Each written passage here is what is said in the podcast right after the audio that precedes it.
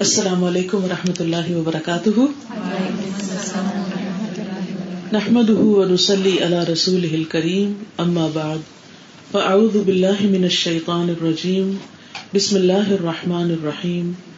رب اشرح صدری ویسر لی امری، واحلل عقدۃ من لسانی قولی۔ ہمارا آج کا موضوع ہے، دل کی تنگی، سینے کی گھٹن اور اس کا علاج۔ اس دنیا میں جب سے انسان آیا ہے، وہ مختلف طرح کے حالات سے گزرتا ہے۔ کبھی انسان صبح اٹھتا ہے تو اس کا دل بہت خوش ہوتا ہے، اور کبھی ایک عجب سی اداسی ہوتی۔ بظاہر کوئی سبب نظر نہیں آتا۔ اور اگر بعض اوقات کوئی سبب یا وجہ ہوتی ہے تو بھول بھی چکا ہوتا ہے۔ مگر لاشعور سے اس کے اثرات اٹھ اٹھ کر شعور پر آتے ہیں اور انسان پریشان ہو جاتا ہے۔ بعض اوقات انجانے وسوسوں کا شکار ہوتا ہے۔ انہونے قسم کے تفکرات اور تبہمات کا شکار ہوتا ہے اور بیٹھے بیٹھے ایک خوف کا شکار ہوتا ہے۔ کبھی اسے لوگوں کی باتیں ستاتی اور یہ سب کے ساتھ ہوتا ہے۔ کوئی نیک ہو یا بد اچھا ہو یا برا، ہر ایک پر یہ کیفیت آتی۔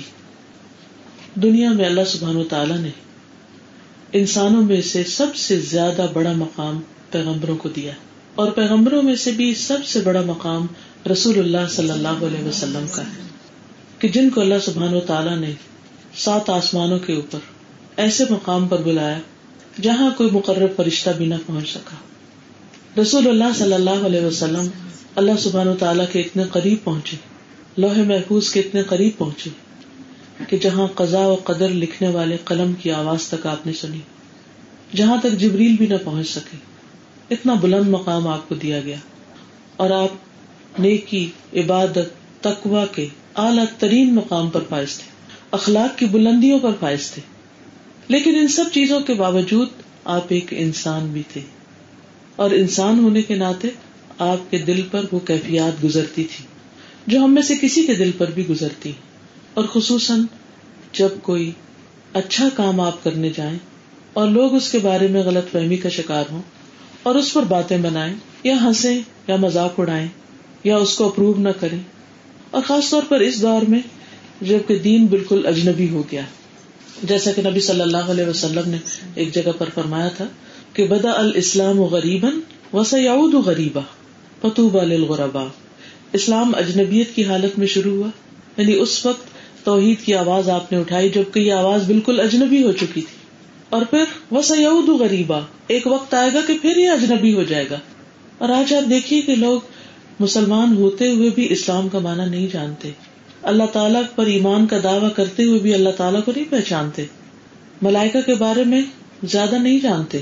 بازو کا دل چاہتا ہے کہ یہ دیکھوں کہ بچے دنیا میں اتنا کچھ پڑھ رہے ہیں، اتنا آگے بڑھ رہے ہیں، اتنے انٹیلیجنٹ ہیں، اتنے حاضر جواب، تو دین کے بارے میں کتنا جانتے ہیں؟ اور دین کے بارے میں کسی کے کیا معلومات ہے ہم سب کو اپنا اپنا جائزہ لینے کے لیے یہ دیکھنا چاہیے کہ سب سے پہلی چیز ایمان اس کے بارے میں ہمارا علم کتنا ہے؟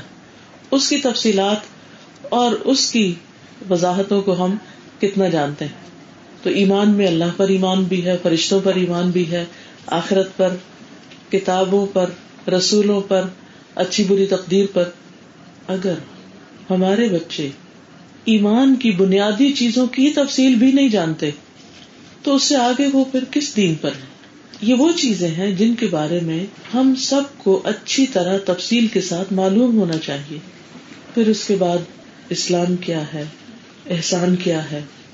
دین کی باقی تفصیلات کیا ہے عام طور پر یہ معلومات ہم واجبی طور پر، معمولی طور پر جان لیتے ہیں، اس سے آگے نہیں جانتے تو اس سے یہ پتا چلتا ہے کہ آپ نے جو یہ فرمایا تھا کہ دین جو ہے وہ اجنبی ہو جائے گا۔ بس یہود غریب آ لوگ اس کے بارے میں نہیں جانیں گے۔ ایسے جیسے کوئی اسٹرینجر ہوتا ہے، تو دین ہمارا اپنا ہوتے ہوئے بھی ہم اگر اس کے بارے میں نہیں جانتے، اور مسلمان گھرانوں میں ہی وہ اجنبیت ہو گئی اس سے کہ دنیا بھر کی چیزوں کے بارے میں معلومات ہے لیکن اپنے ہی دین کے بارے میں، ایمان کے بارے میں، اس کی تفصیلات کے بارے میں علم نہیں۔ تو یہ ایک خطرناک بات ہے۔ بہرحال، ایسے دور میں جب کوئی شخص یعنی افسوس کی بات تو یہ کہ جب کوئی شخص دین کی طرف آنے لگتا ہے، اس کو سمجھنے کی کوشش کرتا ہے، اس کو اپنانے کی کوشش کرتا ہے، تو اس وقت اس پر ہر طرف سے بوچھاڑ ہو جاتی بعض اوقات اس پہ باتیں بنائی جاتی ہیں، مذاق اڑایا جاتا ہے، تانے دیے جاتے ہیں۔ تو ان باتوں کا نتیجہ کیا ہوتا ہے؟ انسان کا دل تنگ پڑنے لگتا ہے، گھبرانے لگتا ہے۔ وہ سوچتا ہے، میں جاؤں تو کدھر جاؤں؟ اور آپ دیکھیے کہ دلچسپ بات یہ ہے کہ اللہ سبحان و تعالیٰ قرآن مجید میں حضور صلی اللہ علیہ وسلم کو تسلی دیتے ہوئے فرماتے ہیں۔ سورت الحجر آیت نمبر نائنٹی سیون، نائنٹی نائن میں اللہ تعالیٰ فرماتے ہیں، آیات کی پہلے تلاوت سنیے، پھر اس کے بعد میں اس کی وضاحت کروں گی۔ وَلَقَدْ نَعْلَمُ أَنَّكَ يَضِيقُ صَدْرُكَ بِمَا يَقُولُونَ. فَسَبِّحْ بِحَمْدِ رَبِّكَ وَكُن مِّنَ السَّاجِدِينَ. وَاعْبُدْ رَبَّكَ حَتَّى يَأْتِيَكَ الْيَقِينُ. اور بلا شبہ یقیناً ہم جانتے ہیں کہ بے شک آپ کا سینہ اس سے تنگ ہوتا ہے جو باتیں وہ کہتے ہیں۔ یعنی لوگ جو باتیں بناتے ہیں آپ پر، اس سے آپ کا دل گھٹتا ہے۔ آپ کو تکلیف پہنچتی ہے۔ آپ کو غم لاحق ہوتا ہے۔ اور ہم اس کو اچھی طرح جانتے ہیں۔ ظاہر اللہ سبحان تعالیٰ سے بڑھ کر دلوں کے حال کون جان سکتا ہے؟ بعض اوقات ہمارے بہت قریبی، عزیز، دوست، پیارے، وہ بھی نہیں جانتے ہمارے اندر کیا کیفیت گزر رہی ہے۔ ہسبینڈ وائف کا رشتہ کتنا قریب کا ہوتا ہے؟ اللہ تعالیٰ فرماتے ہن لباس اللہ کو ان تم لباس اللہ وہ تمہارا لباس ہے، تم ان کا لباس ہے اتنے قریبی رشتے۔ لیکن ان کو بھی نہیں پتا ہوتا، ایک دوسرے کا نہیں پتا ہوتا کہ دل کی حالت کیا ہے۔ ایک شخص کتنا بھی یہ بتایا کہ میرے اوپر اس وقت کیا گزر رہا ہے، لیکن سب کچھ بتا بھی نہیں پاتا۔ تو جس رب نے ہمیں پیدا کیا ہے، وہ خوب جانتا ہے۔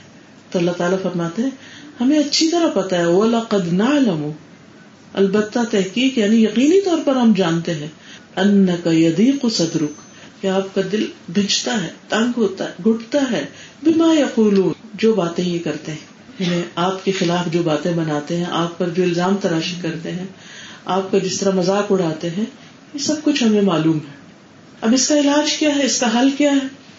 اس کا حل یہ نہیں کہ جو کچھ وہ کر رہے ہیں، وہ آپ بھی شروع کر دیں۔ عام طور پر ہمارا دل کب ٹھنڈا ہوتا ہے؟ یا ہم کس وقت پھر اپنے آپ کو خوش پاتے ہیں؟ جب کوئی ہمیں ایک سنا تو ہمیں دو سنا سکے ایک کے بدلے میں ایک سنا کے بھی ہم ٹھنڈے نہیں ہوتے۔ جب تک پھر خوب خبر نہ لے تو ہمارے اندر کی بڑاس نہیں نکلتی۔ تو یہ حل نہیں بتایا گیا۔ کیونکہ نبی صلی اللہ علیہ وسلم اخلاق کے بلند ترین مرتبے پر فائز تھے۔ تو اللہ تعالیٰ فرماتے ہیں کہ آپ کیا کیجیے تین کام کیجیے فسب بحمد ربک۔ نمبر ون اپنے رب کی حمد کے ساتھ تصویر کریں۔ تصویر علاج بتایا گیا۔ دوسری بات، وہ کم من ساجدین سجدہ کرنے والوں میں سے ہو جائیں۔ یعنی نماز سے مدد لیں۔ اور تیسری چیز وہ ابد رب کا حت کل یقین اپنے رب کی عبادت کریں، یہاں تک کہ آپ کے پاس یقین آ جائے۔ یعنی زندگی کا آخری وقت آ جائے۔ اس راستے پر قائم رہے جمے رہے یہ ہے علاج سینے کی گٹن کا، دل کی تنگی کا۔ یعنی جب آپ کا دل تنگ پڑے تو ان تین چیزوں کو لازم کر لے اب اس میں ہمارے لیے بھی رہنمائی ہے کہ جب دین کے راستے پہ چلتے ہوئے یا ویسے دنیاوی معاملات میں بھی اگر انسان کے دل میں کسی قسم کی کوئی گٹن محسوس ہونے لگے، کوئی پریشانی آنے لگے ڈپریشن ہونے لگے جو آج کل کے ٹرمز میں، تو سب سے پہلا کام کرنے کا کیا ہے؟ جب دل تنگ ہو، غمگین ہو، اداس ہو، پریشان ہو، تو نمبر ون تصویر کرے قرآن مجید میں اللہ سبحان و تعالیٰ نے نبی صلی اللہ علیہ وسلم کو دو مواقع پر تصویر کا حکم دیا۔ ایک غم کے موقع پر، دوسرا فتح کے موقع پر، خوشی کے موقع پر۔ تو مومن دو حالتوں میں سے ایک حالت میں ہوتا ہے۔ یا اچھی حالت میں، یا تکلیف کی حالت میں، یا غم ہوتا ہے یا خوشی ہوتی تو دونوں مواقع پر کیا کرنا ہے؟ اللہ کی تصویر بیان کرنی غم کا موقع تو یہ ہو گیا۔ خوشی کا موقع کون سا ہے؟ ادا جا نصر اللہ ولفت اور سید خلون فی دین اللہ افواجا فسب بحمد رب وسطر ان کا نتوابا کہ جب اللہ کی فتح اور مدد آ جائے اور آپ دیکھیں کہ لوگ دین میں فوج در فوج داخل ہونے لگے۔ ایک وہ وقت تھا کہ مذاق اڑایا جا رہا تھا۔ آپ اجنبی ہو گئے تھے۔ اور ایک وہ وقت ہے کہ آپ کا مشن کامیاب ہو گیا۔ آپ فتح سے ہمکنار ہو گئے۔ تو دونوں مواقع پر کیا کرے فسب بحمد ربک۔ اپنے رب کی ہم کے ساتھ اس کی تصویر کرے فسب تصویر کا کیا مطلب ہوتا ہے؟ تصویر کے دو معنی ایک ہے اللہ سبحان و تعالیٰ کی تعریف کرنا، اس کی خوبیوں کو بیان کرنا۔ دوسرا ہے ہر قسم کے نقص اور عیب سے اس کو پاک قرار دینا۔ کہ اللہ سبحان و تعالیٰ کی جتنی بھی صفات ہیں وہ ان میں کمال رکھتا ہے، کامل ہے۔ اور پھر تصویر کے ساتھ ہم کا ذکر جو خاص طور پر آیا، تو ہم تعریف کرنے کو کہتے ہیں۔ اور ہم اس تعریف کے لیے کہا جاتا ہے یا اس کی تعریف کے لیے استعمال ہوتا ہے جس کے اندر کمال بھی ہو اور وہ صاحب انعام بھی ہو۔ یعنی ہر لحاظ سے پرفیکٹ اور یہ اللہ سبحان و تعالیٰ کے سوا کوئی نہیں۔ اور دوسری طرف کمال کے علاوہ صاحب انعام یعنی نعمت دینے والا، انعام کرنے والا، دینے والا ہو جنرس ہو تو ہمیں جو کچھ ملا ہے، صرف مجھے اور آپ کو نہیں، پوری دنیا کو۔ وما بکم من نعمت ومن اللہ۔ تمہارے پاس کوئی بھی جو نعمت ہے، وہ اللہ کی طرف سے ہے۔ تو جتنی بھی نعمتیں ہیں، ان سب پر کیا کرے اللہ تعالی کا شکر ادا کرے اللہ کی تعریف کرے فسبح بحمد ربک۔ اور پھر اس میں عملی طور پر کیا کرنا ہے؟ یعنی ایک دل میں تو یہ ہو کہ جس رب کو میں پکار رہا ہوں، وہ رب ہر چیز پر قادر ہے۔ وہ حیم قیوم ہے، زندہ ہے، قائم رکھنے والا ہے۔ وہ ہر چیز پر پوری قدرت رکھتا ہے۔ زمین و آسمان کی ہر چیز کا مالک ہے۔ ہر چیز کا مکمل علم رکھتا ہے۔ کوئی چیز بھی اس کے حکم اور اس کی قدرت سے باہر نہیں۔ لہذا میں اس رب کو پکار رہا۔ ہوں اور پھر زبان سے کیا کہے؟ سبحان اللہ سبحان اللہ و بحمدہ۔ سبحان اللہ والحمد للہ ولا الہ الا اللہ واللہ اکبر۔ یعنی اس ذکر کی کثرت کر دینی چاہیے۔ غم اور دکھ کے موقع پر۔ رسول اللہ صلی اللہ علیہ وسلم نے فرمایا، جس نے سبحان اللہ و بحمدی دن میں سو مرتبہ کہا اس کے گناہ معاف کر دیے جاتے ہیں۔ خاص سمندر کی جھاگ برابری کیوں نہ ہو؟ یعنی انسان تو ہر وقت خطائیں کرتا ہے۔ اور یہ ہمارے گناہ ہی ہوتے ہیں۔ ہماری اپنی زیادتیاں ہوتی ہیں کہ جس کی وجہ سے ہمارے لیے مشکلات آتی ہیں۔ کیونکہ اللہ سبحان تعالیٰ کسی پر ظلم نہیں کرتا۔ تو ان مشکلات اور ان بوجھوں کو ہٹانے کا طریقہ کیا ہے؟ اللہ سبحان تعالیٰ کا ذکر کیا جائے اور اس کی تسبیح کی جائے۔ اور اس کی سب سے بڑی مثال یونس علیہ السلام کی مثال ہے کہ جب وہ مچھلی کے پیٹ میں چلے گئے تھے تو اس وقت غم کے مارے ان کا جو حال ہوا تھا، اس کو تھوڑا سا آپ سمجھ سکتے ہیں کہ اگر آپ کبھی لفٹ پہ جا رہے ہوں اور لفٹ اسٹک ہو جائے درمیان میں اور اس کی لائٹ آف ہو جائے حتیٰ کہ آف نہ بھی ہو، روشن بھی ہو، شیشے کی لفٹ میں بھی جا رہے ہوں، تب بھی وہ جو دیوار کے سامنے سے گزرتا ہے اور تھوڑی سا جو بلاکیج آتا ہے تو ایسے دل بند ہوتا ہے کہ یہ کسی تنگ جگہ پر پھنس گئے ہم، یا کبھی کسی کمرے کے اندر ہو یا کسی بھی ایسی جگہ پر جہاں پر آپ کو شدید تنہائی کا احساس اور ایک خوف کی لہر لوٹ جائے آپ کے اندر، تو اس وقت سوچیں کہ اس وقت کو امیجن کر کے سوچیں کہ یونس علیہ السلام کا حال کیا ہوا ہوگا، کہ جب وہ مچھلی کے پیٹ میں ایک تنگ جگہ، اندھیرے میں ایک گندی جگہ ایک اسٹمک تھا، تو وہ وہ کیسی جگہ ہوگی کہ جہاں وہ پہنچ گئے اور آنند فانند پہنچ گئے؟ ادھر کشتی سے گرائے گئے اور ادھر مچھلی کے پیٹ میں چلے گئے اور مچھلی بھی لے کے سمندر کے اندر اتر گئی تو سمندروں کے اندھیرے، مچھلی کے پیٹ کے اندھیرے اور غم کے اندھیرے تو اللہ سبحان و تعالیٰ سورت المبیا ایٹی سیون اور ایٹی ایٹ میں فرماتے ہیں۔ آیت بہت مشہور ہے، آپ سب نے سن رکھی ہوگی۔ وَذَنُّونِ إِذْ ذَهَبَ مُغَاضِبًا فَظَنَّ أَن لَّن نَّقْدِرَ عَلَيْهِ فَنَادَى فَنَادَى فِي الظُّلُمَاتِ أَن لَّا إِلَٰهَ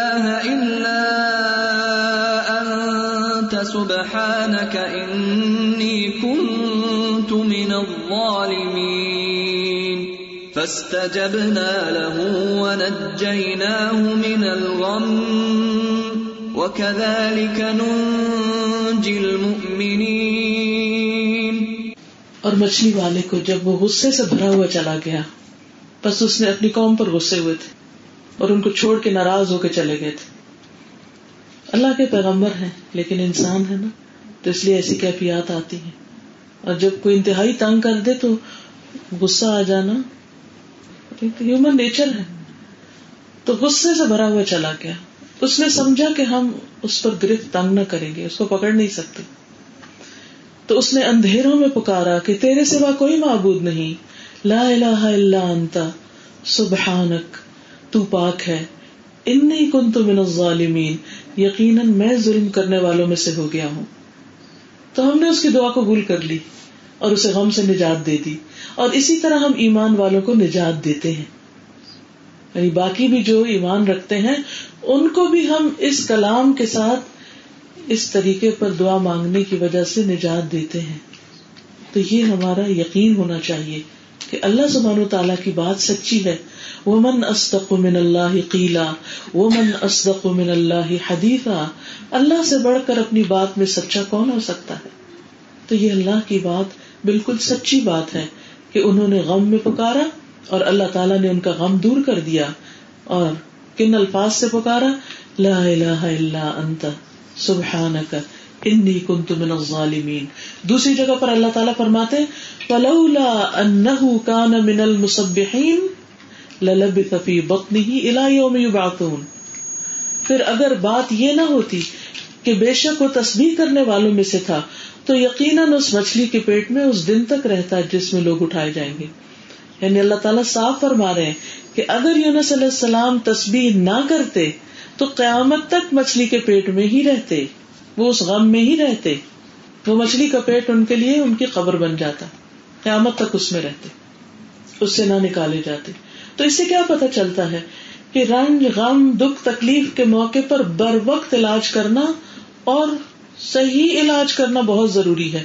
اور وہ کیا ہے؟ اللہ کا ذکر اور اس کی تصویر اور پورے یقین کے ساتھ اس تصویر کو ادا کرنا۔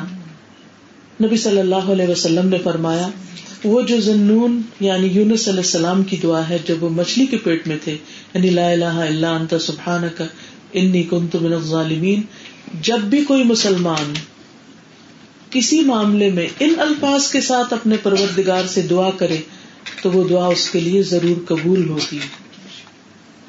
یہ مسند احمد کی روایت ہے کہ ضرور اس کا غم دور کیا جائے گا، اس کی مشکل آسان کی جائے گی۔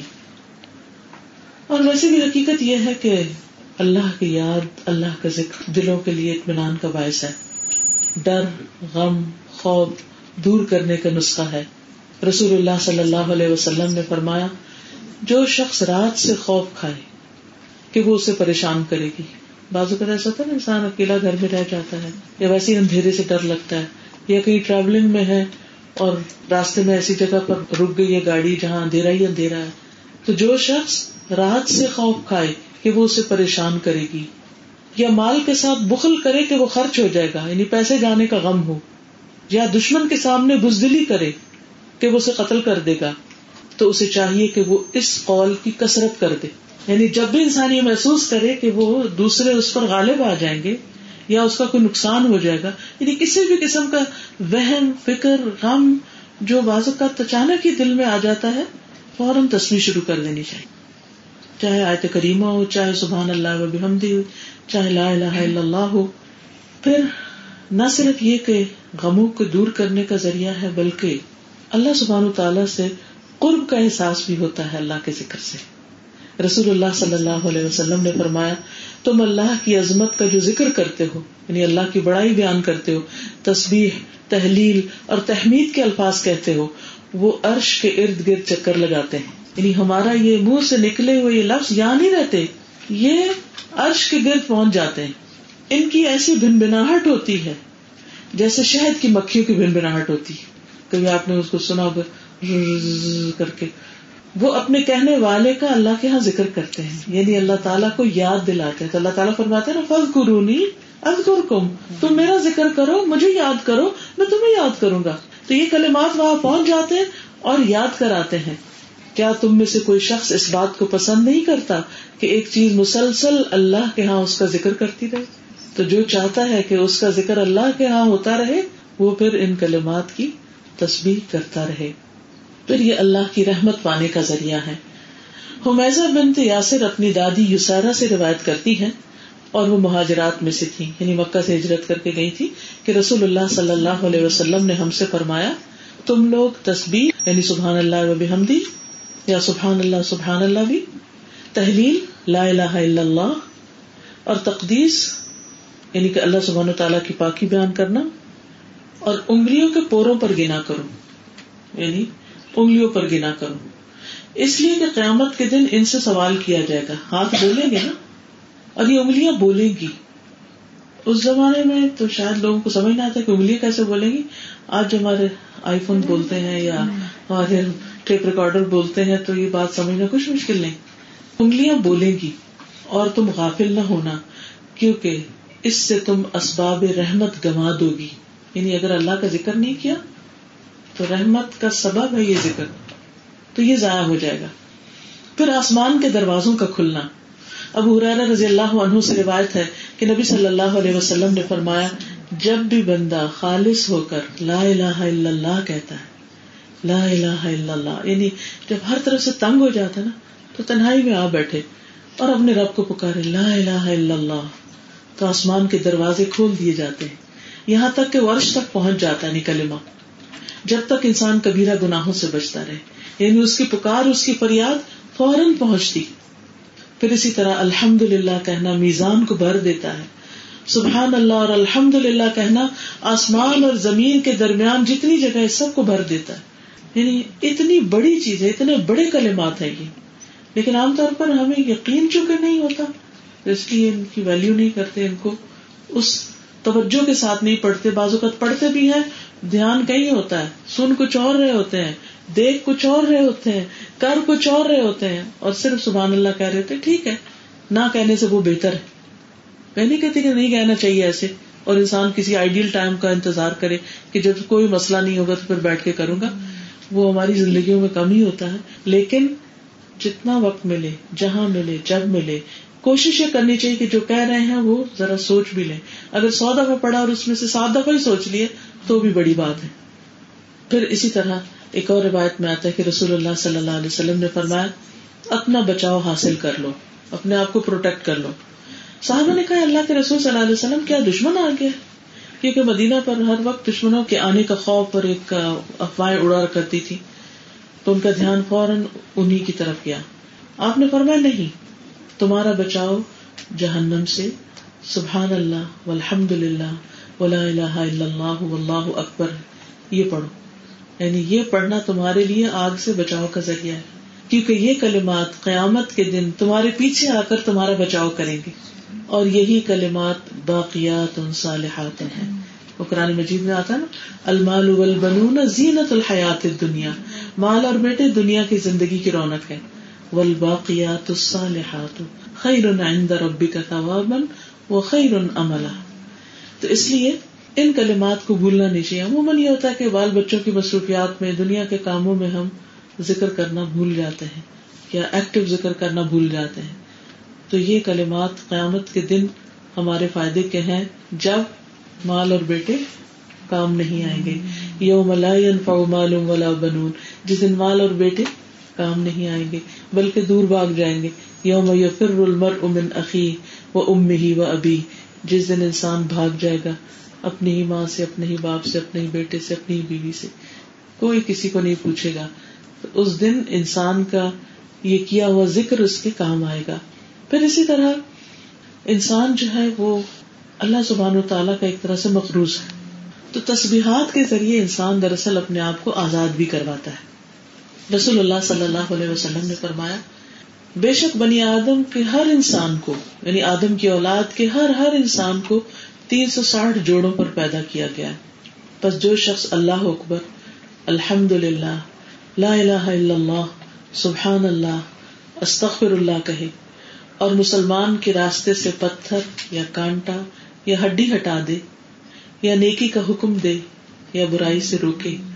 تو یہ اس کے تین سو ساٹھ جوڑوں کے شمار کے برابر ہے اور وہ اس دن جب شام کرے گا تو اپنے نفس کو جہنم کی آگ سے دور کر لے گا۔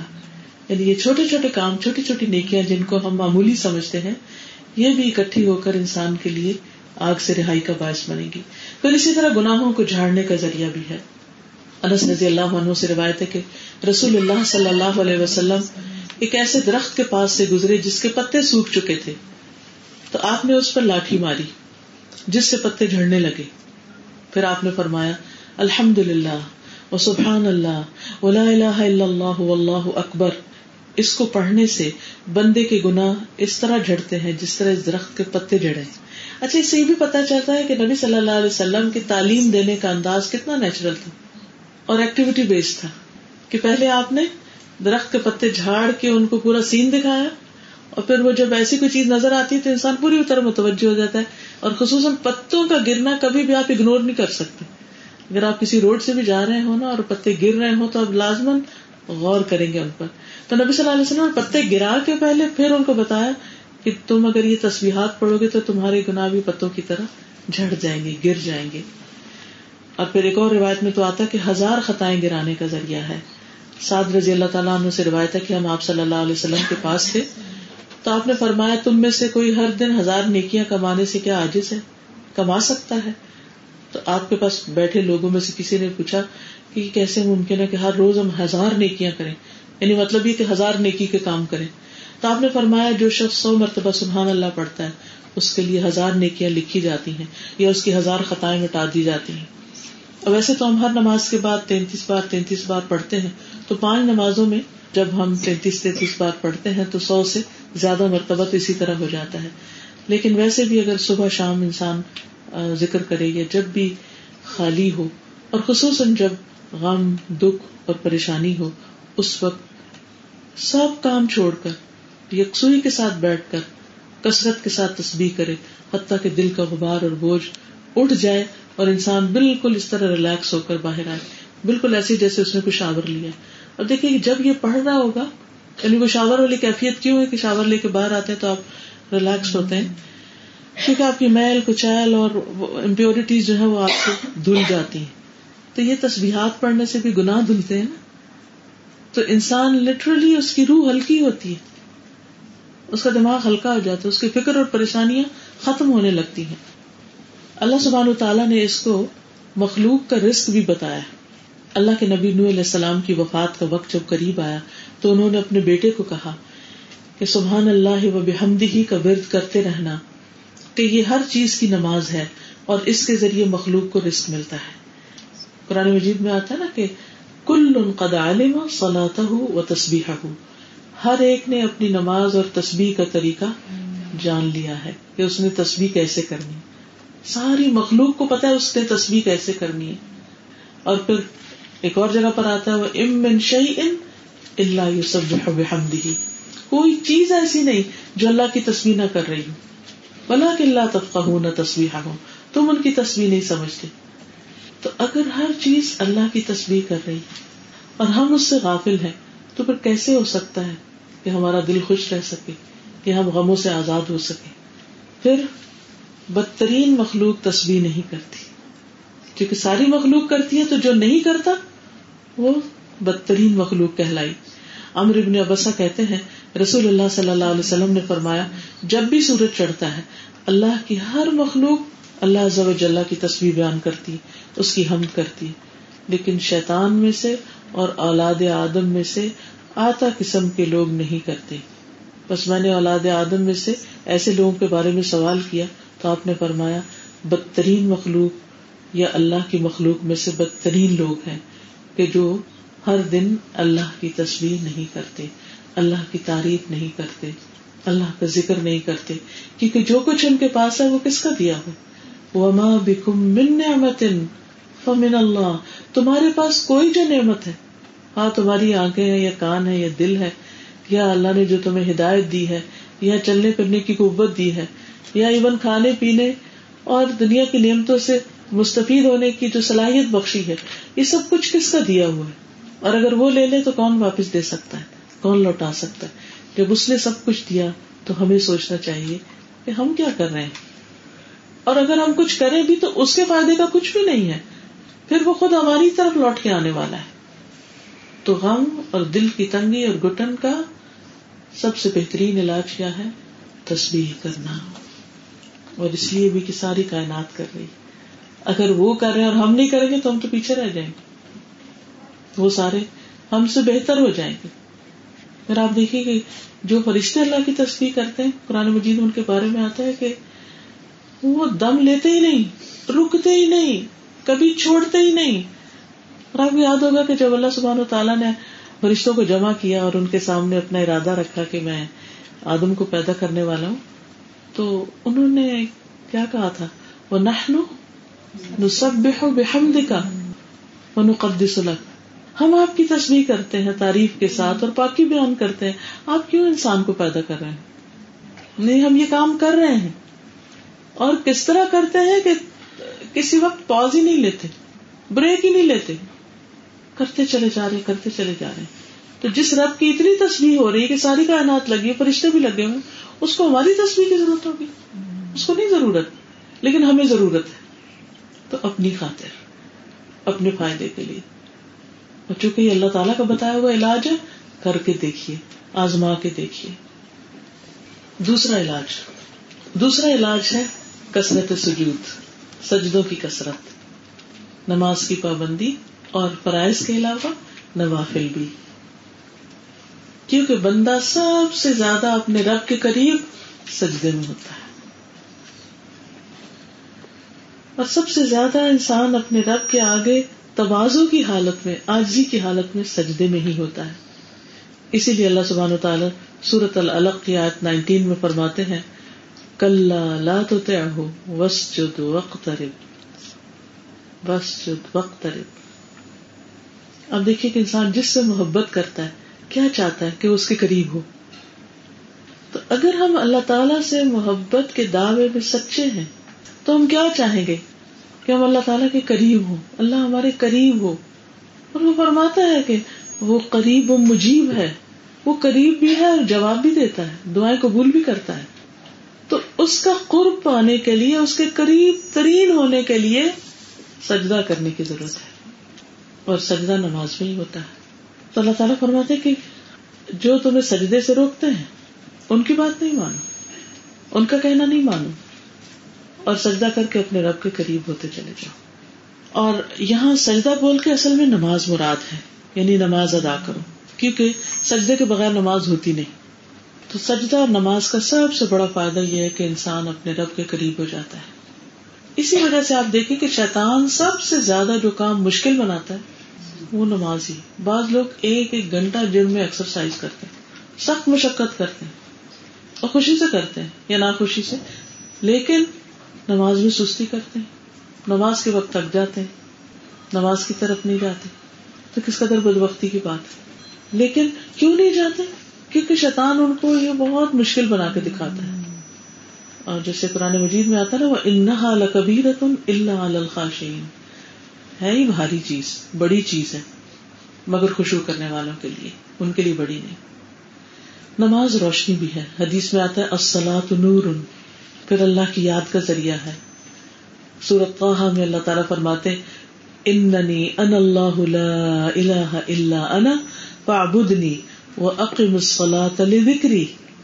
بے شک میں ہی اللہ ہوں۔ جب موسی علیہ السلام سے اللہ تعالیٰ بات کر رہے تھے نا، تو اس وقت فرمایا، یہ میں ہی ہوں اللہ، میرے سوا کوئی معبود نہیں۔ میری عبادت کرو اور میری یاد کے لیے نماز قائم کرو۔ انسانوں کو جب ہم یاد کرتے ہیں تو کیا کرتے ہیں؟ فون کرتے ہیں، فون اٹھاتے ہیں، میسج کرتے ہیں، فون کرتے ہیں، بات کرتے ہیں۔ کوئی بھی ایک نارمل کال کتنی دیر کی ہوتی؟ پانچ منٹ سے لے کر ایک گھنٹے تک کی ہو سکتی۔ کوئی پتا چلتا ہے کتنی دیر بات کی؟ جب کال بند کرتے ہیں تو کہتے ہیں، دس منٹ ہو گئے تھے۔ اتنی دیر بات کی۔ لیکن اگر کبھی دل تنگ ہو اور ہمیں خیال آ بھی جائے کہ ذرا نماز پڑھ لیں، تو ہم کہتے ہیں بہت ٹائم لگ جائے گا۔ چاہے اتنی دیر بیٹھ کے سوچتے رہے، کچھ نہ کریں۔ لیکن اٹھ کے نماز نہیں پڑھتی دو نفل پڑھنے میں کتنی دیر لگتی؟ پانچ منٹ۔ ایک دوست کو ایک کال کرنے میں جتنی دیر لگتی ہے، اتنی دیر دو رکعت پڑھنے میں لگتی۔ اور بہت سا بوجھ ختم ہو سکتا ہے۔ بہت سی پریشانی دور ہو سکتی ہے۔ اور اللہ تعالیٰ کا قرب نصیب ہوتا ہے۔ اللہ تعالیٰ کا کہ محبت محسوس ہوتی ہے۔ انسان لازمی طور پر ریلیکس ہوتا ہے۔ مشکل ضرور ہے۔ لیکن اس کے بعد فائدہ بھی بہت ہوتا ہے۔ خود اللہ سبحانہ تعالیٰ سورت البقرا ون ففٹی تھری میں فرماتے ہیں، یا بالصبر والصلاة ان اللہ مع الصابرین۔ اے لوگ جو ایمان لائے ہو، صبر اور نماز کے ساتھ مدد طلب کرو۔ یعنی جب کوئی پریشانی آئے، دکھ اور تکلیف ہو، تو نماز کے ساتھ مدد حاصل کرو۔ بے شک اللہ تعالیٰ صبر کرنے والوں کے ساتھ ہے۔ اللہ کی مدد آ جائے گی ان کو۔ انبیاء، صالحین، یہ سب نیک لوگ اللہ کے نیک بندے اسی نسخے پر عمل کرتے رہے۔ اور انہیں کا راستہ بہترین راستہ ہے، کیونکہ ان پر اللہ تعالیٰ نے انعام فرمایا ہے۔ حضرت حضافہ کہتے کہ نبی صلی اللہ علیہ وسلم کو جب کوئی مسئلہ درپیش ہوتا، کوئی مسئلہ، تو آپ نماز پڑھنا شروع کر دیتے۔ ہمیں جب کوئی مسئلہ درپیش ہوتا ہے تو ہم کیا کریں ٹیلی فون پھر ٹیلی فون کرتے مشورے لیتے۔ اچھا مشورہ کوئی دے دے تو پھر اس پر عمل بھی نہیں کرتے، بازو کا پسند کا مشورہ تو پھر کر لیتے ناپسند کا تو نہیں کرتے۔ مشورے میں نقصان ہوتے تو پھر دوسرے کی شامت آتی کہ اس نے کہا تھا۔ مشورے بھی آپ کی مرضی کے مطابق دیتے ہیں۔ جو آپ پسند کر رہے تھے نا اسی میں ہاں ہاں ملاتے ہیں۔ وہی ٹھیک۔ ہے کیونکہ دوسرا کڑوا ہوتا ہے تو پھر وہ مشکل ہوتی ہے۔ تو تمام انبیاء کے بارے میں آتا ہے کانو ادا فض کہ جب ان پہ کوئی گھبراہٹ آتی کوئی پریشانی آتی وہ نماز کی طرف دوڑتے تھے۔ تو نیکسٹ ٹائم یاد رکھنا ہے کہ سب سے پہلے نماز اور اس کے بعد کسی سے بات۔ کسی کو فون بھی بعد میں کرنا ہے۔ رسول اللہ صلی اللہ علیہ وسلم نے فرمایا، ابراہیم علیہ السلام نے سارا علیہ السلام کو ساتھ لے کر جب ہجرت کی، تو ایک ایسی بستی میں پہنچے جس میں بادشاہوں میں سے ایک بادشاہ یا ظالموں میں سے ایک ظالم وہاں پر رہتا تھا۔ اس نے ابراہیم علیہ السلام کے پاس یہ حکم بھیجا کہ سارا کو ان کے پاس بھیج دے، بری نیت کے ساتھ۔ اب وہ کیا کرتے؟ کیونکہ بادشاہ تھا، تو آپ نے سارا کو بھیج دیا۔ تو وہ بادشاہ ان کے پاس کھڑا ہوا۔ تو وہ کھڑی ہو کر وزو کر کے نماز پڑھنے لگی۔ سمجھ آئی؟ ایک عورت کے لیے سب سے مشکل وقت کیا ہو سکتا ہے؟ تو آپ دیکھیے کہ کس طرح عام طور پر لوگ مسئلہ پوچھتے ہیں کہ اگر کسی عورت کی عزت کو خطرہ ہو تو کیا وہ خودکشی کر سکتی؟ یہ بات آپ نے بھی سنی ہوگی کہ بہت دفعہ ہی سنتے ہیں، یا پاکستان جب بن رہا تھا، اس وقت بھی کہا جاتا ہے کہ بہت عورتوں نے کنویں میں چھلانگے لگا کے خودکشی کر لی تاکہ ان کی عزت محفوظ رہ جائے تو عموماً لوگ پوچھتے ہیں کہ عزت محفوظ کرنے کے لیے کیا ہم ایسا کر سکتے ہیں؟ اب آپ دیکھیے کہ ایک خودکشی کا راستہ ہے اور ایک وہ ہے جو حضرت سارا کا راستہ ہے۔ حضرت سارا کے اوپر یہی کیفیت آ گئی تھی، ان کی عزت کو خطرہ ہو گیا تھا۔ کیونکہ اس بادشاہ کو کسی نے بتایا کہ وہ بہت خوبصورت عورت تو بادشاہ کو جو بھی پتا چلا، اس نے کہا کہ اسے میرے پاس بھیج دے۔ تو ابراہیم علیہ السلام کو اس نے حکم بھیج دیا کہ میرے پاس بھیج دو اپنی بیوی کو۔ انہوں نے بھیج دیا۔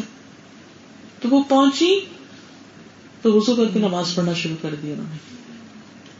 کہنے لگی، اے اللہ، اگر میں تجھ پر اور تیرے رسول پر ایمان رکھتی ہوں، تو مجھ پر اس کافر کو مسلط نہ کر۔ کہتے ہیں کہ بادشاہ کا سانس گلے میں پھنسنے لگ گیا۔ یہاں تک کہ دل کے ایڑیاں رگڑنے لگا۔ وہ کچھ نہ کر سکا ان کا۔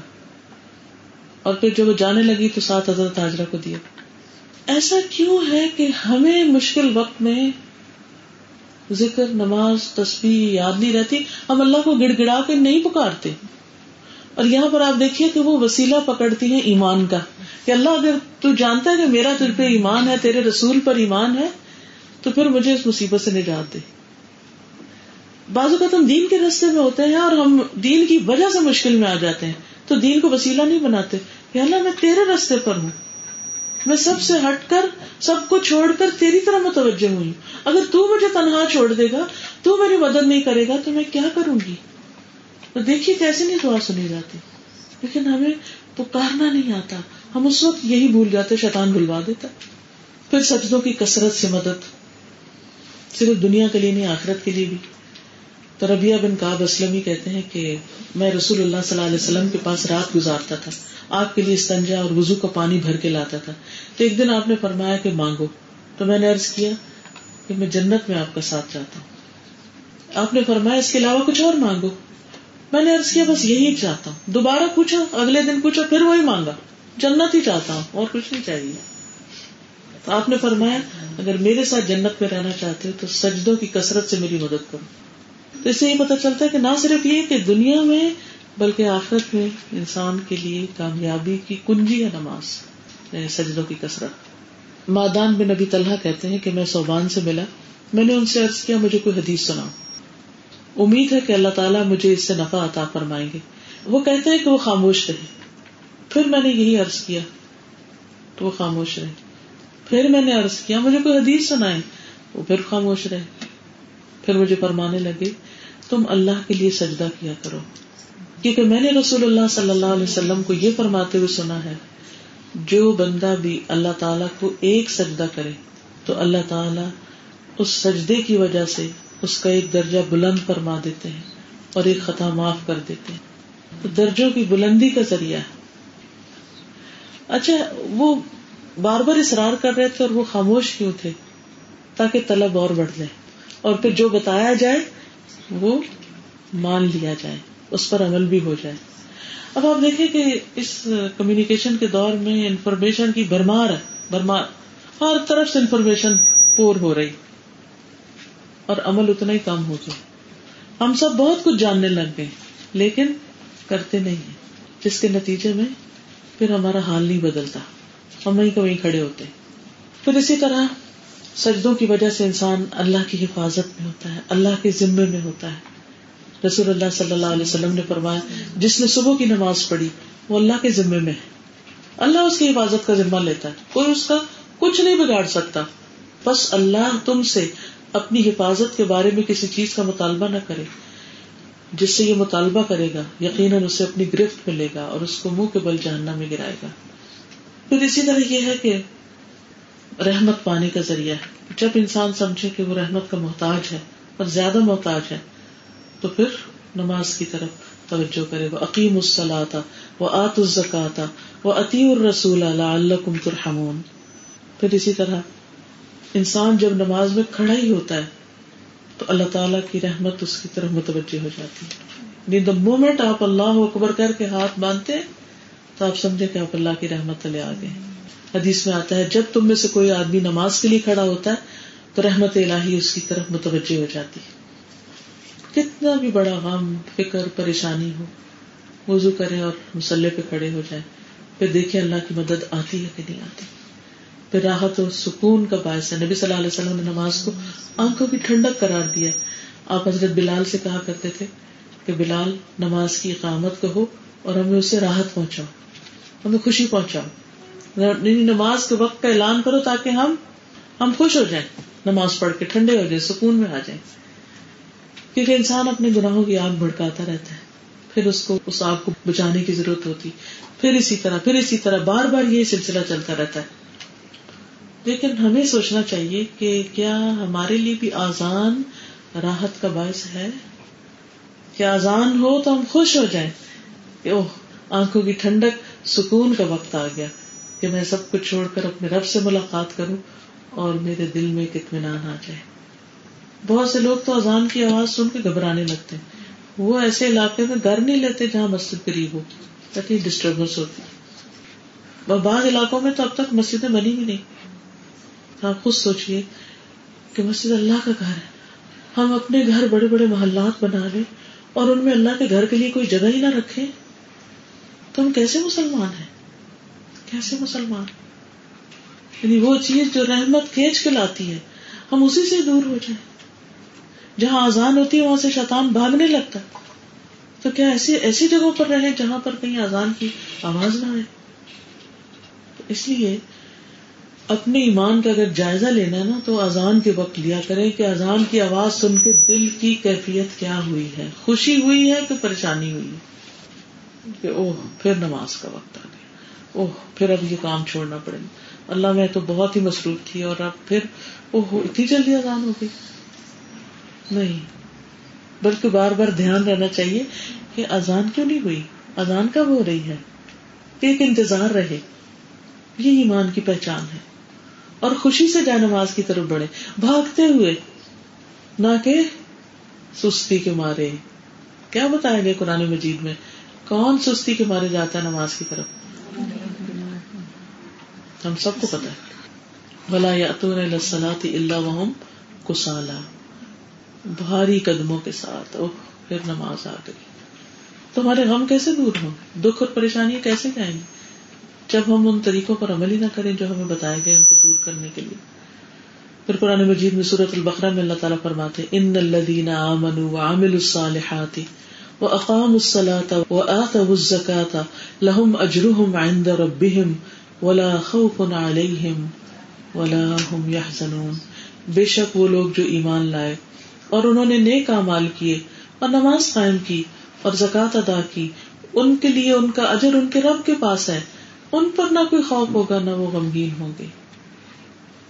پھر ایک اور موقع پر آپ نے فرمایا، ہر نماز کے وقت ایک منادی کرنے والا بھیجا جاتا ہے۔ وہ کہتا ہے، اے آدم کے بیٹو، اٹھو۔ اس آگ کو بجھا دو جو اپنے نفسوں کے لیے تم نے جلا لی ہے۔ یعنی گناہ کر کے جو آگ اپنے لیے بڑکائی ہے، اٹھو اور اس کو بجھاؤ۔ وہ کھڑے ہوتے ہیں، مکمل وضو کرتے ہیں، تو ان کی آنکھوں سے گناہ جھڑتے ہیں۔ نماز پڑھتے ہیں، تو ان دونوں نمازوں کے درمیان ہونے والے گناہ بخش دیے جاتے ہیں۔ پھر وہ لوگ اس کے درمیان آگ جلاتے ہیں یعنی دوبارہ اگلی اذان سے پہلے تک۔ پھر ظہر کا وقت ہوتا ہے، پھر اسی طرح اعلان ہوتا ہے، پھر وہ بجاتے ہیں۔ پھر اثر کا وقت ہوتا ہے، پھر اس وقت تک جو گناہ کیے ہوتے ہیں، پھر وہ پھر مغرب، پھر عشاء، پھر صبح تک۔ تو یہ جو اللہ تعالیٰ نے دن کے مختلف کناروں پر ہمارے لیے یہ موقع رکھا اور اس کو فرض قرار دے دیا، یہ اسی لیے ہے کہ ہم ساتھ کے ساتھ اپنی صفائی دھلائی کرتے جائیں۔ اسی لیے فرما جو دن میں پانچ مرتبہ نہائے، اس کے جسم پہ کیا میل رہے گی؟ تو یہ پانچ دفعہ ایمانی شاور لینا ہے۔ اور پھر آپ نے فرمایا بعض لوگ بھلائی کی حالت میں رات گزارنے والے ہیں اور بعض شر کی حالت میں۔ ظاہر جو نماز پڑھے بغیر سوئے وہ شری کی حالت میں رات گزار رہے ہیں۔ پھر یہ کہ انسان کو ہلکا کرنے کا باعث ہے۔ حدیث میں آتا ہے، بندہ جب نماز کے لیے کھڑا ہوتا ہے تو اس کے سارے گنا لا کر اس کے کندھے پہ رکھ دیے جاتے ہیں۔ جب وہ رکو کرتا ہے، سجدہ کرتا ہے تو سب گر جاتے ہیں۔ لیکن ہم نے کبھی اس طرح امیجن نہیں کیا۔ یہ سلسلہ صحیح کی حدیث ہے۔ پھر گھبراہٹ دور کرنے کا ذریعہ قرآن مجید میں اللہ تعالیٰ فرماتے ان الانسان خلق حلوعا اذا مسه الشر جزوعا واذا مسه الخير منوعا الا المصلين الا المصلين الذين هم على صلاتهم دائمون۔ بلا شبہ انسان تھوڑ دلا بنایا گیا، چھوٹی سی بات اس کو اپسٹ کر دیتی۔ جب اسے کوئی تکلیف پہنچتی ہے تو گھبراہ اٹھتا ہے۔ اور اس گھبراہٹ میں بعض اوقات انسان بڑے بڑے فیصلے کر لیتا ہے۔ اور جب مال ملتا ہے تو وکیل بن جاتا ہے، سوائے نماز ادا کرنے والوں کے، کہ ان کے دلوں میں وسط ہوتی ہے۔ وہ جو اپنی نماز پر ہمیشہ اختیار کرنے والے یعنی بہت پابندی کے ساتھ اس کو ادا کرتے ہیں۔ پھر فرشتوں کی دعائیں ملتی ہیں نماز پڑھنے والوں کو۔ نبی صلی اللہ علیہ وسلم نے فرمایا، جو شخص نماز کے بعد اپنی جائے نماز پہ بیٹھا رہتا ہے یعنی بعد میں بھی تصویرات کرتا ہے، ذکر کرتا ہے تو فرشتے اس پر سلاد پڑھتے رہتے ہیں۔ فرشتوں کی اس پر سلاد کیا ہے؟ اے اللہ سے معاف کر دے، اے اللہ اس پہ رحم کر دے۔ یعنی انسان نماز پڑھ چکا ہے، وہ خود بھی اپنے لیے دعا کر رہا ہے فرشتے بھی ساتھ کر رہے ہیں۔ تو اس کو بھی محسوس کیا کرے کہ اس وقت میرے لیے اور بھی دعائیں کر رہے ہیں۔ ہم ایک ایک کی منت کر رہے میرے لیے دعا کرنا دعا کرنا۔ ہاں؟ تو کہاں ہم ایک کام کرنا شروع کرتے ہیں اور خود بخود دعائیں آنے لگتی ہیں؟ اور پھر وہ اگر اگلی نماز کا انتظار کرتا ہے، تو فرشتے اس پر اس وقت تک سلاد پڑھتے رہتے جیسے حرم میں لوگ ہوتے ہیں، ایک نماز کے بعد ایک نماز کے لیے بیٹھے رہتے ہیں وہاں پر۔ انہیں نماز کے علاوہ کوئی چیز نہیں بٹھاتی۔ نہیں ہوتا ہے، اٹھیں گے جگہ چلی جائے گی۔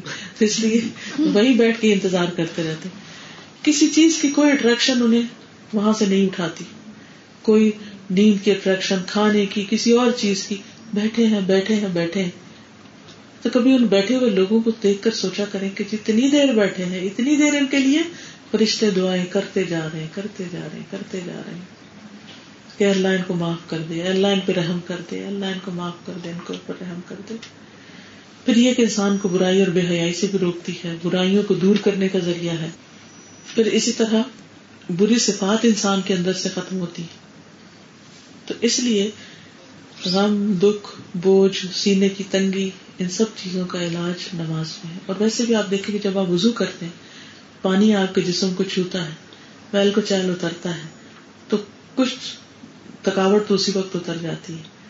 کچھ سکون اس میں آ جاتا ہے۔ اور اس کے بعد جب آپ کھڑے ہو کر پڑھتے ہیں، ذکر اسکار کرتے ہیں، ساتھ آپ کی ایکسرسائز بھی ہو رہی ہوتی۔ اور جب آپ نماز پڑھ کے اٹھتے ہیں، تو یقیناً اپنے آپ کو ہلکا محسوس کرتے ہیں۔ تو اگر کوئی فرض نمازوں کی پابندی کرتا رہے، تو بھی بڑے مسئلے حل ہو جاتے ہیں۔ اور وقت کی پابندی کے ساتھ۔ اور اس کے علاوہ جب اس کا دل چاہے، سوائے زوال کے اوقات کے۔ تیسرا علاج۔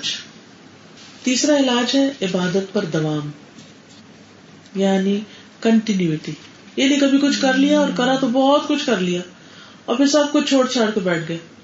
پھر کسی دن جوش آیا تو پھر بہت کچھ کر لیا اور پھر چھوڑ دیا۔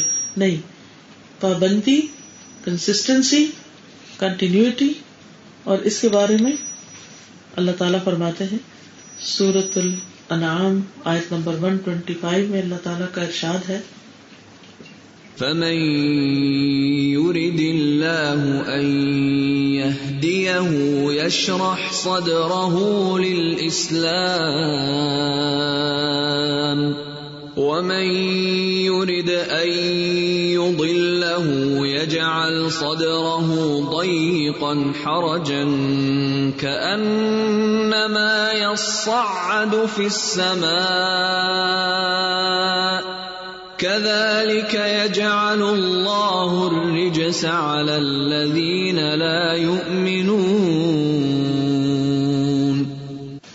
جس شخص کے بارے میں اللہ تعالیٰ چاہتا ہے کہ اسے ہدایت دے، اسے راہ دکھائے، اسے گائیڈ کرے، اسے کوئی ڈائریکشن دے، اسے نفع مند علم دے، اس کا سینہ اسلام کے لیے کھول دیتا ہے، اس کا دل کھل جاتا ہے۔ اسے دین کی باتوں سے محبت ہونے لگتی، اس کے اندر وسط آنے لگتی، اس کو خوشی نصیب ہوتی۔ اور جسے چاہتا ہے کہ گمراہ کر دے اور اس کا سینہ تنگ کر دیتا ہے گھوٹا ہوا ہو جاتا ہے۔ گویا وہ مشکل سے آسمان میں چڑھ رہا ہے۔ اسی طرح اللہ ان لوگوں پر گندگی ڈال دیتا ہے جو ایمان نہیں لاتے۔ یعنی پھر ان کے اندر دل کی تنگی اور گھٹن اور ایک سختی آ جاتی ہے۔ اور سینے کا بوجھل ہونا یا دل کا گھٹنا، یہ انسان کے لیے دنیا کا سب سے بڑا مسئلہ ہے۔ آج آپ دیکھیں کہ بے شمار لوگ دل کی تنگی اور پریشانی کا شکار ہوتے ہیں۔ نہ دن کو چین آتا ہے اور نہ رات کو چین آتا ہے۔ نہ نیند سکون کی ہوتی ہے اور نہ دن کے وقت کوئی آرام نصیب ہوتا ہے۔ وجہ کیا ہے؟ اللہ کے ذکر سے منہ موڑنا، عبادت میں غفلت برتنا۔ حدیث میں آتا ہے، نبی صلی اللہ علیہ وسلم نے فرمایا، اے ابن آدم، میری عبادت کے لیے اپنے آپ کو فارغ کر لو، وقت نکالو۔ میں تیرے سینے کو بے نیازی سے بھر دوں گا، دل کو مطمئن کر دوں گا۔ اور تمہارا فقر دور کر دوں گا یعنی تمہاری محتاجی دور کر دوں گا۔ اور اگر تم نے ایسا نہ کیا، تو میں تیرے سینے میں مصروفیات بھر دوں گا۔ طرح طرح کے اندیشے اور فکر پا کے، اور تیرا فقر ظاہر نہیں کروں گا۔ تیری محتاجی دور نہیں کروں گا۔ اور محتاجی کسی بھی چیز کی ہو سکتی۔ پھر اسی طرح انسان جب عبادت کرتا ہے، تو اس کا حق ہے کہ اللہ ایسے بندے کو عذاب نہ دے اور اس کے لیے آسانی فرمائے۔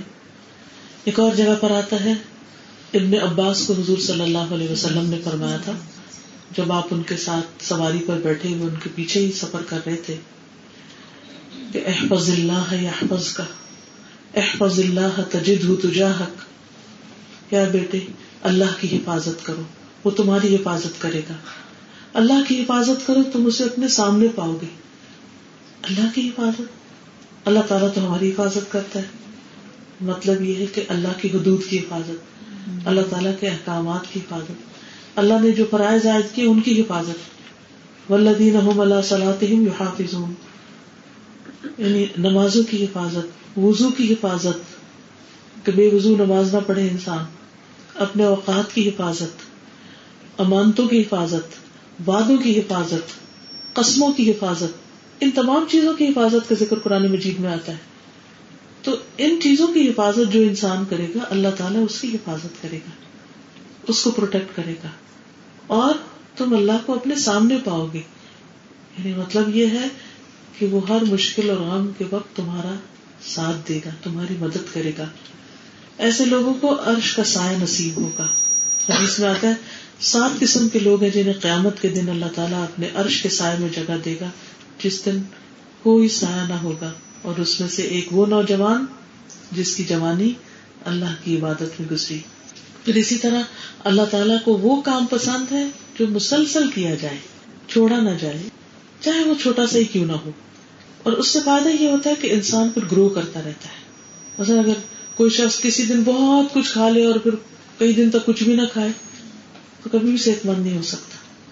اسی طرح اگر کوئی شخص رمضان میں تو خوب عبادت کر لے اور اس کے بعد سب کچھ چھوڑ کے بیٹھ جائے یا حج کر لے اور اس کے بعد کچھ نہ کرے، تو یہ انسان کے لیے درست نہیں۔ مطلوب کیا ہے؟ کہ تسلسل کے ساتھ عبادت کی جائے، کیونکہ یہاں اللہ تعالیٰ نے غم سے بچنے کا تیسرا طریقہ جو بتایا واہ بد ربا کا حتیٰ کل یقین زندگی کے آخری دن تک عبادت کرتے رہو۔ اور نبی صلی اللہ علیہ وسلم حالانکہ اللہ تعالیٰ کے محبوب بندے تھے، لیکن شکر گزاری کے لیے رات کو اتنا لمبا قیام کرتے کہ آپ کے پاؤں پر ورم آ جاتا۔ اور جب آپ سے کہا گیا کہ آپ اتنی مشقت کیوں کرتے فرمایا کہ افلا اکون ابدن شکورا؟ کیا میں اللہ کا شکر گزار بندہ نہ بنوں؟ پھر اسی طرح امر ابن مرہ جوہنی کہتے ہیں کہ قبیلے بنو قزا میں سے ایک شخص رسول اللہ صلی اللہ علیہ وسلم کی خدمت میں حاضر ہوا۔ عرض کیا، میں گواہی دیتا ہوں کہ اللہ کے سوا کوئی معبود نہیں، اور آپ اللہ کے رسول ہیں، اور میں پانچ نمازیں پڑھتا ہوں، رمضان کے روزے رکھتا ہوں، اس کا قیام بھی کرتا ہوں یعنی تراوی پڑھتا ہوں، زکوٰۃ دیتا ہوں۔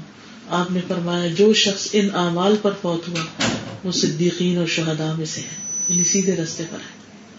گویا آخرت کا انجام اور آخرت کا مقام اگر انسان کا محفوظ ہو، تو زندگی بھی انسان کی بہترین گزرتی ہے۔ اور پھر قرآن مجید میں اللہ تعالیٰ بھی فرماتے ہیں، ولا تم تم اللہ و ان تم مسلم کہ تمہارا، تمہاری موت نہ آئے، مگر اس سال میں کہ تم اللہ کے فرما بردار ہو۔ پھر یہ کہ نیک اعمال پر خاتمہ ہو۔ کیونکہ ان ملامال بھی خواتین میں ہے اعمال کا دار مدار ان کے خاتمے پر ہے کہ آخر میں کیا کر رہے تھے۔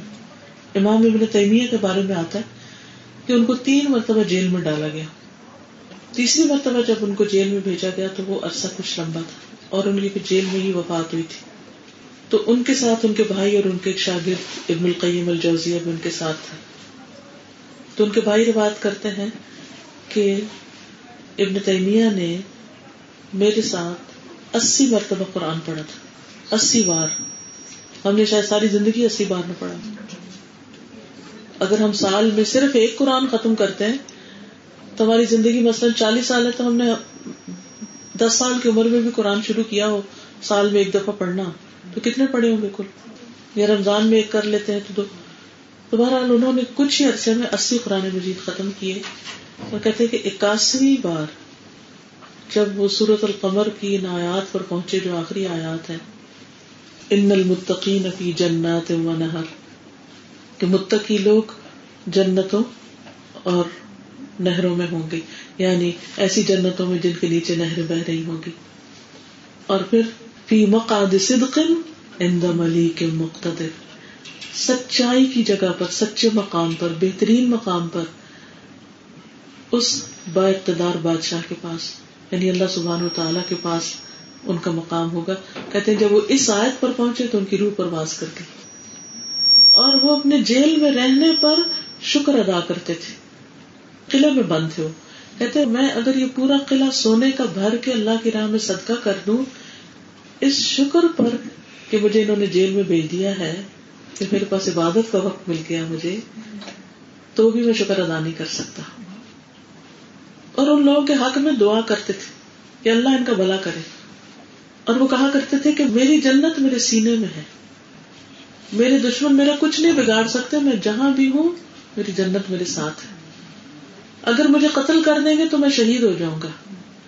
اور اگر میرا ایگزائل کر دیں گے، مجھے نکال دیں گے، تو میرے لیے سیاحت ہے۔ میں اور ملک دیکھوں گا جا کے اور اگر مجھے آئسولیٹ کر دیں گے، سب سے ہٹا کر اکیلے جیل میں ڈال دیں گے تو وہ میری رب کے ساتھ خلوت ہے۔ میرا رب میرے ساتھ ہے، میں اس سے باتیں کروں گا۔